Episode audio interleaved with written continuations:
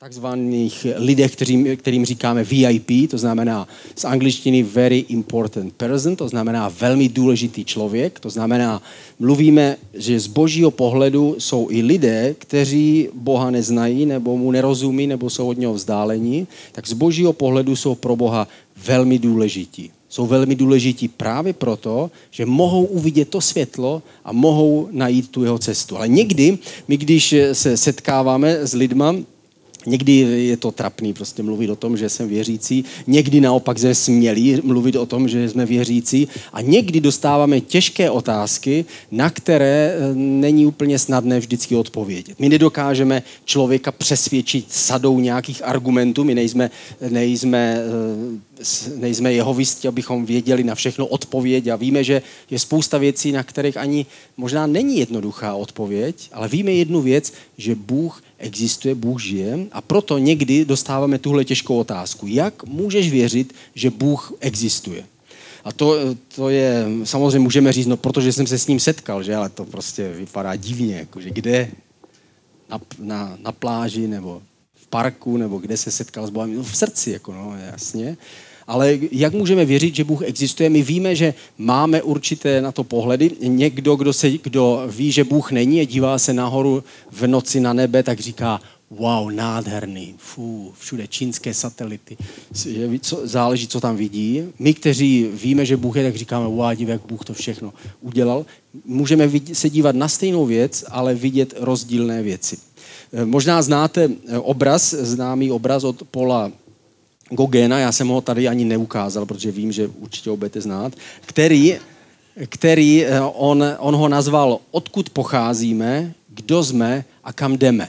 On vzal tři otázky, které se učil jako dítě. On chodil do katolické školy a ve Francii a tam procházeli katolický katechismus a měli tam tyhle tři otázky. Odpovídáme na to, odkud vlastně pocházíme, my lidé, kdo vlastně jsme, a kam vlastně směřujeme svým životem a co bude dál, až zemřeme a tak dále. A Gogen nakreslil svůj, svůj nejznámější obraz, kde jsou několik postav a každá ta postava vlastně eh, je jako alegorie tady těchto tří, třech otázek. A my se vlastně podíváme na tyhle tři otázky a zkusíme eh, odpovědět eh, třemi odpověďmi na tu těžkou otázku, jak můžeme věřit, že Bůh existuje, jak to můžeme my vidět my z našeho pohledu. Nemůžeme možná tím někoho přesvědčit, ale můžeme mu vysvětlit, proč my tomu tak věříme a proč tomu lze věřit, i když máme v hlavě nějaký mozek. První otázka, odkud pocházíme, jak to on, on uvedl tady tuhle otázku, odkud vlastně se člověk objevil tady, odkud se vlastně objevil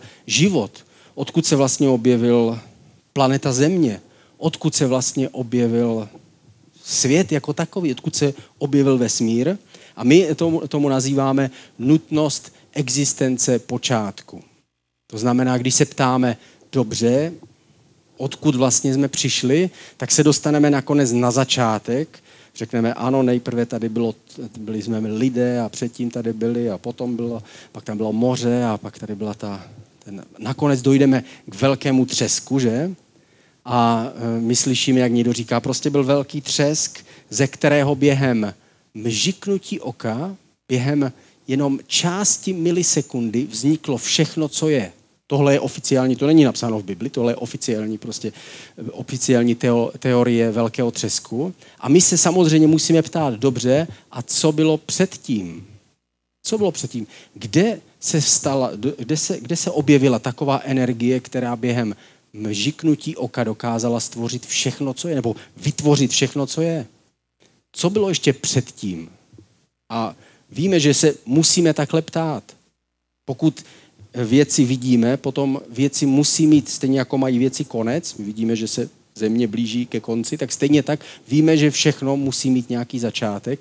Jestliže vesmír existuje, musí existovat nějaký začátek, pokud nezačneme tvrdit, že existuje nekonečná věčnost, což je nevysvětlitelný a nemůže nikdo, kdo nevěří v Boha, tímto argumentovat, tak víme, že, že ten, kdo pro to vysvětlení nemá Boha, tak musí říct, že žádný počátek prostě neexistuje. My nevíme, co bylo na počátku.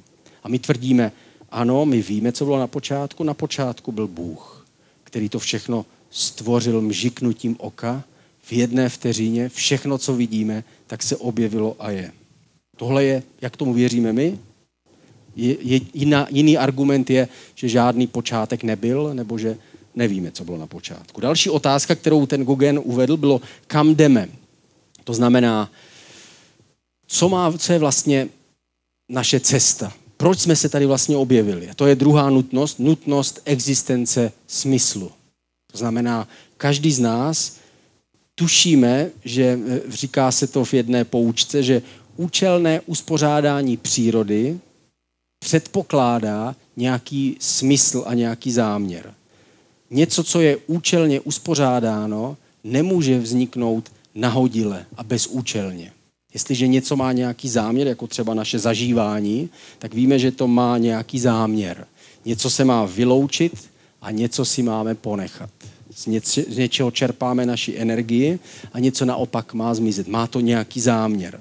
Pokud je vše, co vidíme, náhoda, pokud naše existence je náhoda, pokud celý vesmír je náhoda, potom všechno je náhoda a vůbec nic nemá žádný trvalý význam.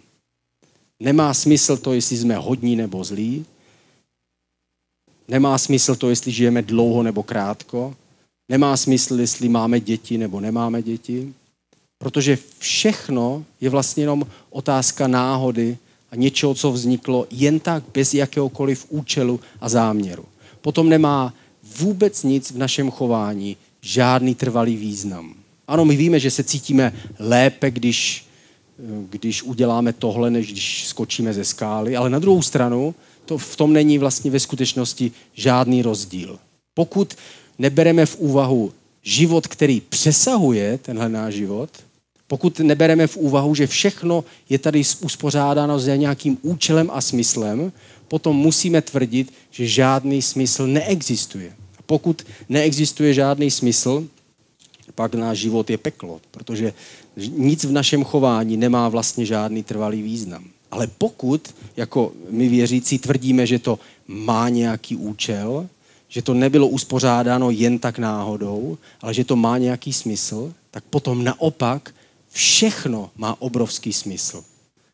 Každé naše, každý náš den má obrovský význam v nějakém velkém malířském plátně nějakého autora, který, ten, který to plátno natáhl a který vytváří pomocí našich životů nějaký trvalý obraz. Pokud věříme, že náš život přesahuje a pokračuje dál, potom všechno dostává smysl. Má smysl, proč být dobrý a ne zlý, má smysl, proč žít dlouho a ne krátko, má smysl každé závažné a důležité rozhodnutí, proč ho musíme dobře zvážit. Poslední třetí otázka na tom, na tom obraze bylo, a kdo jsme? A s tím přichází třetí nutnost a to je nutnost existence dokonalosti. To znamená, naše, my si uvědomujeme, že existuje dobro a zlo, že existuje něco, co je lepší a něco, co je horší. Víme, že Hitler je horší než náš soused. Víme, že jsme lepší než zločinec, který byl odsouzený za vraždu. To znamená,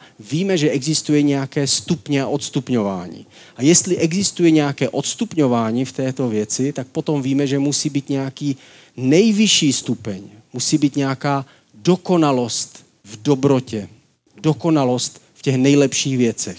A my víme, že dokonalost eh, eh, si neuvědomujeme, a my věřící říkáme, že dokonalost je Bůh. Bůh je dokonalost sama, která se stala tělem a v Ježíši Kristu přišla bydlet mezi lidi a my jsme viděli člověka, který žil čistý život a on zemřel za naše hříchy a napomohl nám, abychom my, kteří dokonalosti nedosahujeme, abychom vírou v něj mohli být účastní té dokonalosti, kterou Bůh má.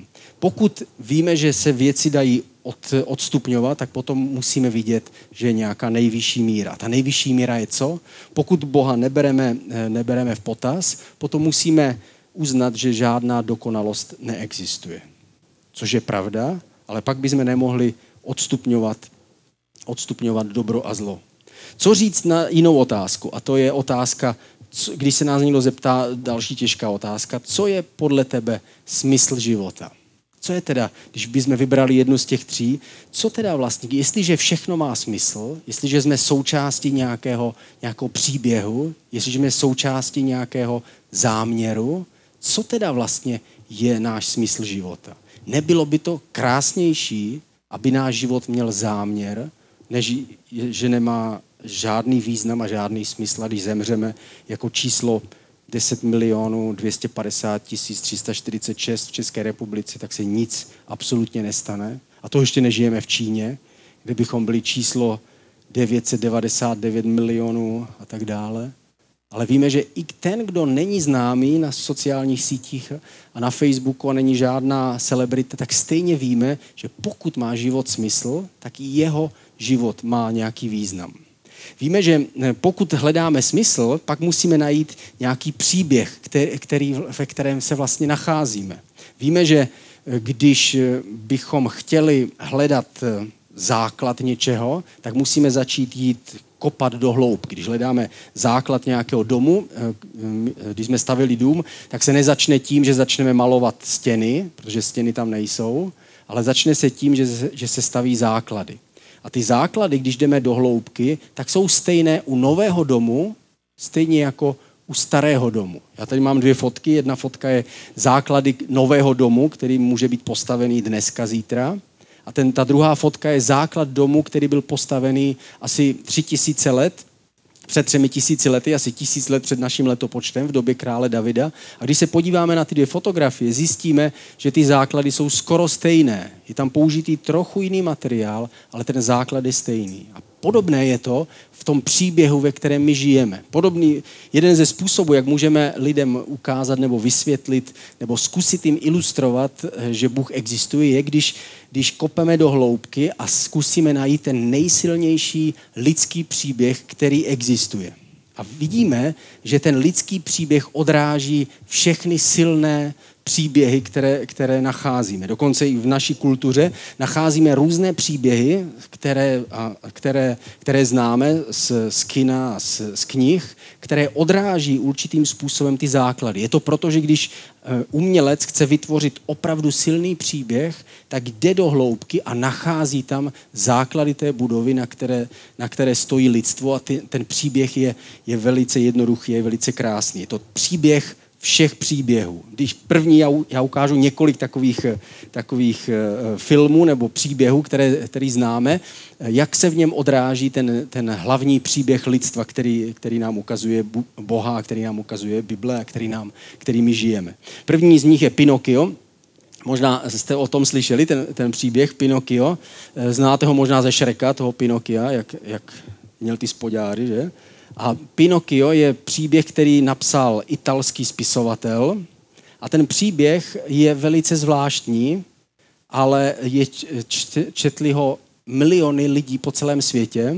A znova a znova se vždycky vždycky reviduje a, a dělají se jeho úpravy, ale používá se ta hlavní myšlenka. Ta hlavní myšlenka je taková, že je řezbář, který dostane dřevo od svého souseda, které se nedá opracovat a on z toho dřeva vyřeže e, panáka a ten panák začne mluvit a začne žít.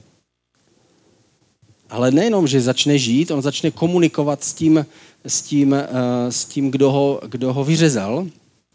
A ten panák eh, začne chodit, ten panák dokonce začne číst, ale pořád cítí rozdíl mezi sebou a mezi tím, kdo ho vyřezal.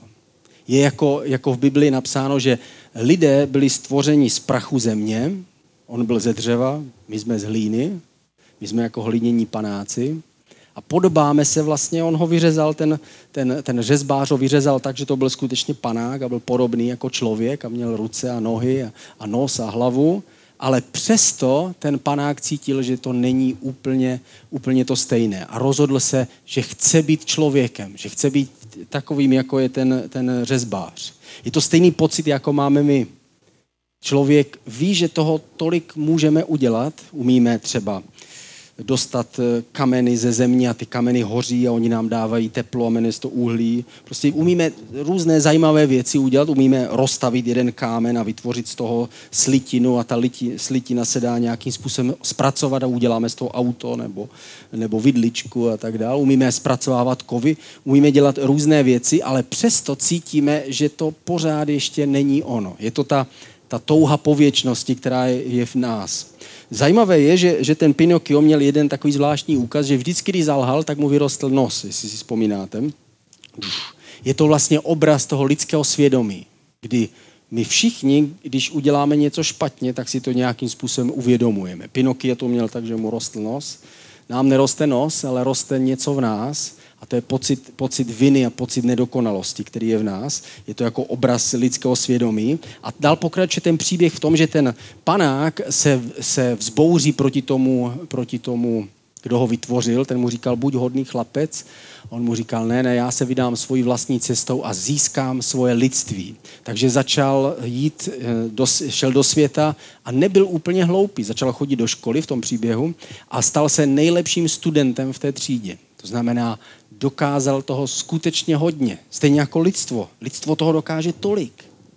Vytvoří ledničku, skříň, zbraně, prostě různé, různé věci. Lidstvo prostě není, eh, není hloupé, udělá toho hodně, ale čím více snažil, tím víc narážel na problémy a zůstával pořád dřevěným panákem. A nakonec ten příběh končí tak, že se nakonec vrací zklamaně domů k tomu, k tomu řezbáři a rozhodne se, protože ten řezbář onemocní, nebo je tam nějak, nějaký problém, a rozhodne se, že mu pomůže a rozhodne se být jakoby jeho synem, jakoby, jakoby, ho, jakoby to byl jeho otec.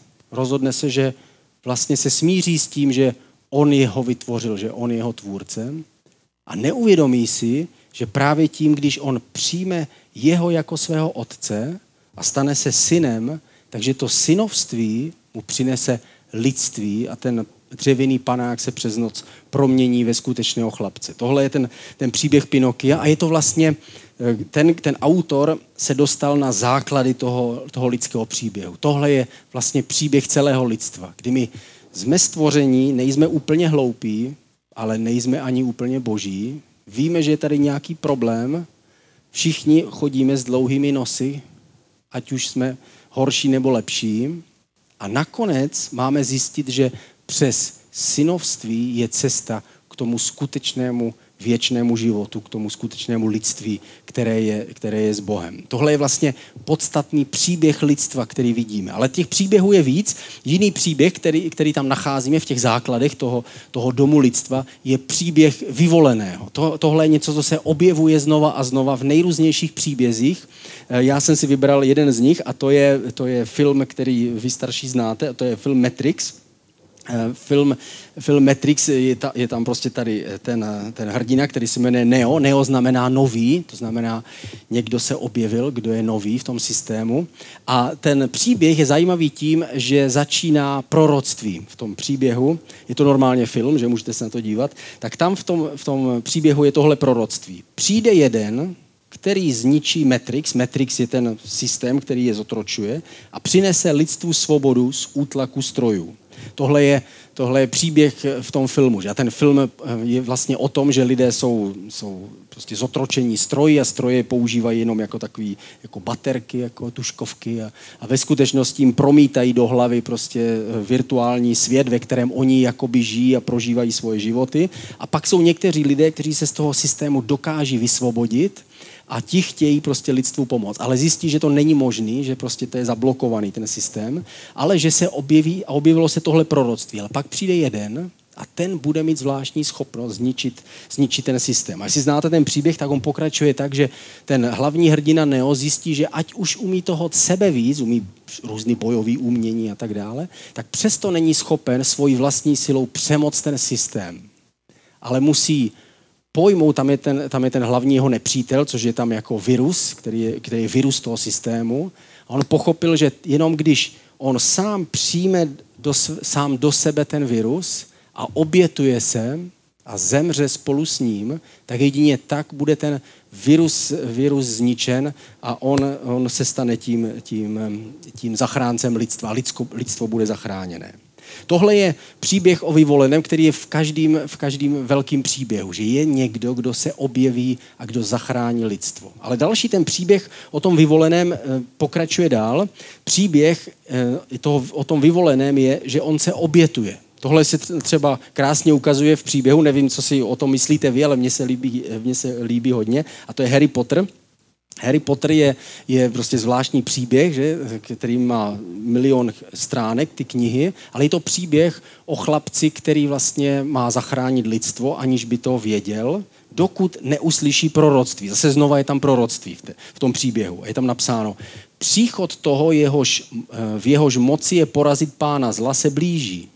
Pán zla ho poznamená jako sobě rovného, on však bude mít moc, kterou pán zla nezná.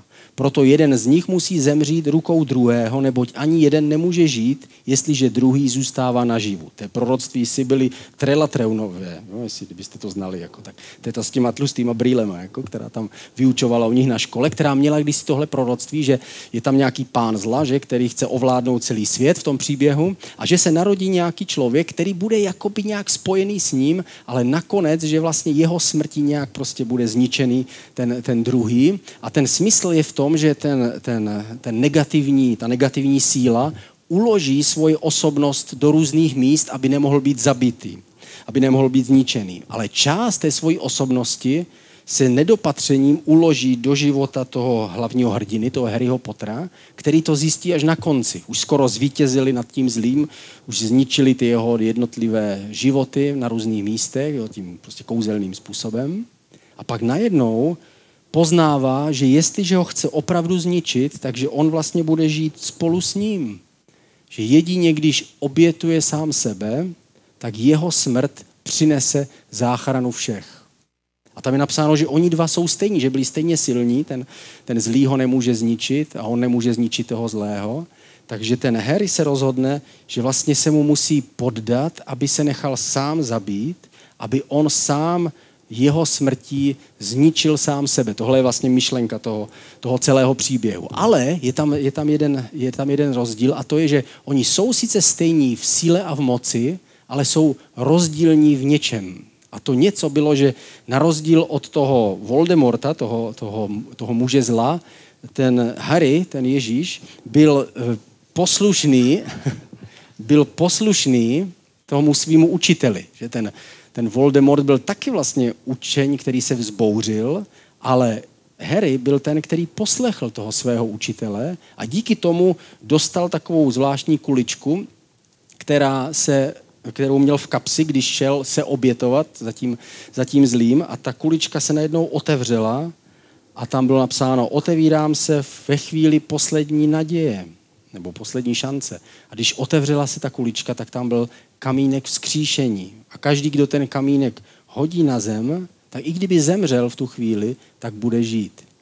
A Harry hodil ten kamínek na zem, nechává se zabít tím, tím zlým, on zabíjí tím pádem svůj vlastní život, oslabí se a Harry vstává z mrtvých a nakonec, že porazí, porazí Voldemorta a prostě je tam, je tam eh, vítězství toho, toho dobra. To znamená, ten vyvolený v tomhle příběhu se obětuje. Takže my tady máme, když, když jdeme opravdu do hloubky toho lidského příběhu, tak tady vidíme, že tady je, něk, že tady je lidstvo, které se chce stát něčím vyšším, ale nemůže toho dosáhnout jinak, než že přijde vyvolený, který se obětuje tím, že na sebe vezme chybu toho dřevěného panáka, aby sám přinesl záchranu ostatním. A ten, post, ten příběh končí tím, že je to příběh vyvoleného, který se stane nakonec králem. Tohle vidíme v krásně třeba v Pánu prstenu, jestli znáte Pán prstenu, to jsou prostě ty, ty boje a tak, to je úžasný. Ale znova tam je také proroctví, je tam proroctví,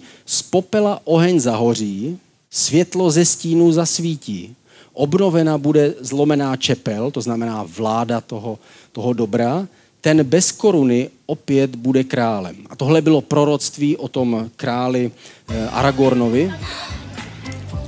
Ne, to ne, to nebylo ono. Ten, ten, král se, ten, ten, ten lidský král se znovu stal králem a to se mohlo stát pouze ve chvíli, kdy byla přemožena ta, ta, ta, ta, ta moc toho zlého. Jenomže on nemohl zvítězit sám svojí vlastní silou. Byl tam někdo, byl tam ten, ten malý, eh, menší, menší postava, která se jmenuje Frodo.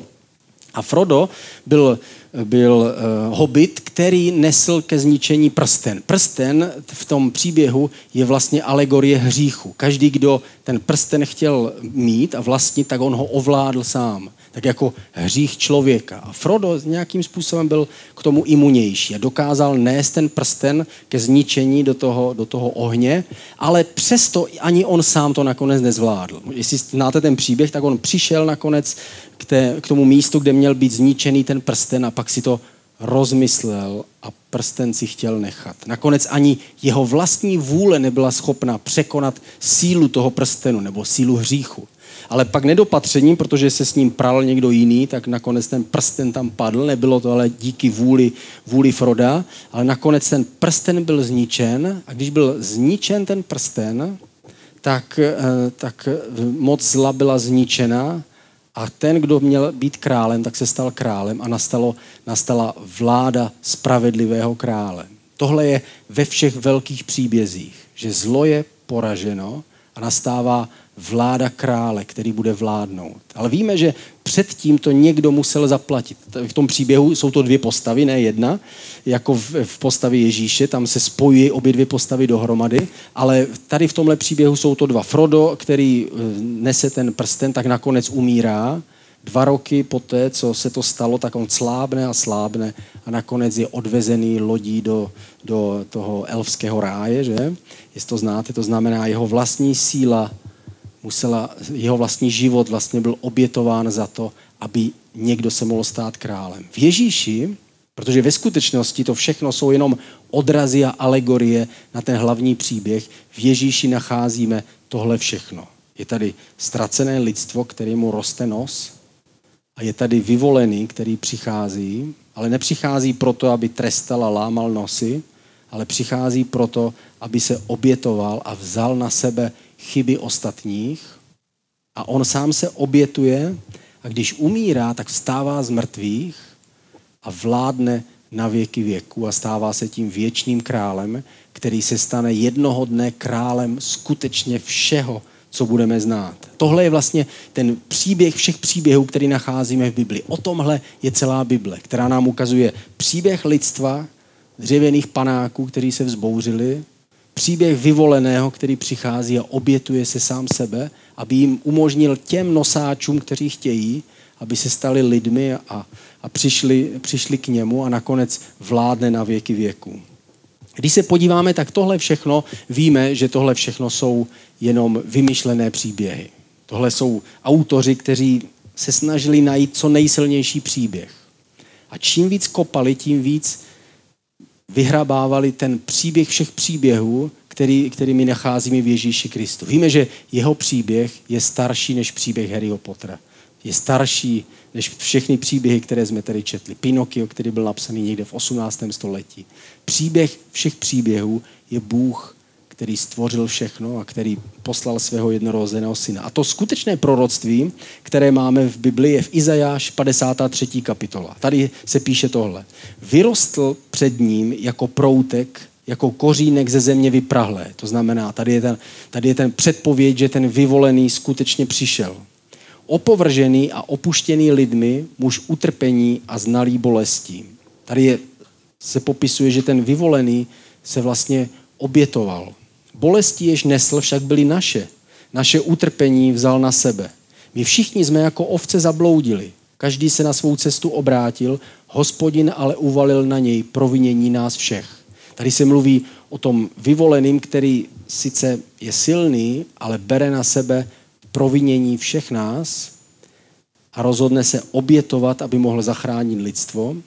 Můj spravedlivý služebník mnohé ospravedlní, jejich viny vezme na sebe a proto mu dávám podíl s mnohými, aby se s nesčíslnými dělil o zisk nebo o kořist. To znamená, on je ten, který nakonec bude vládnout a královat.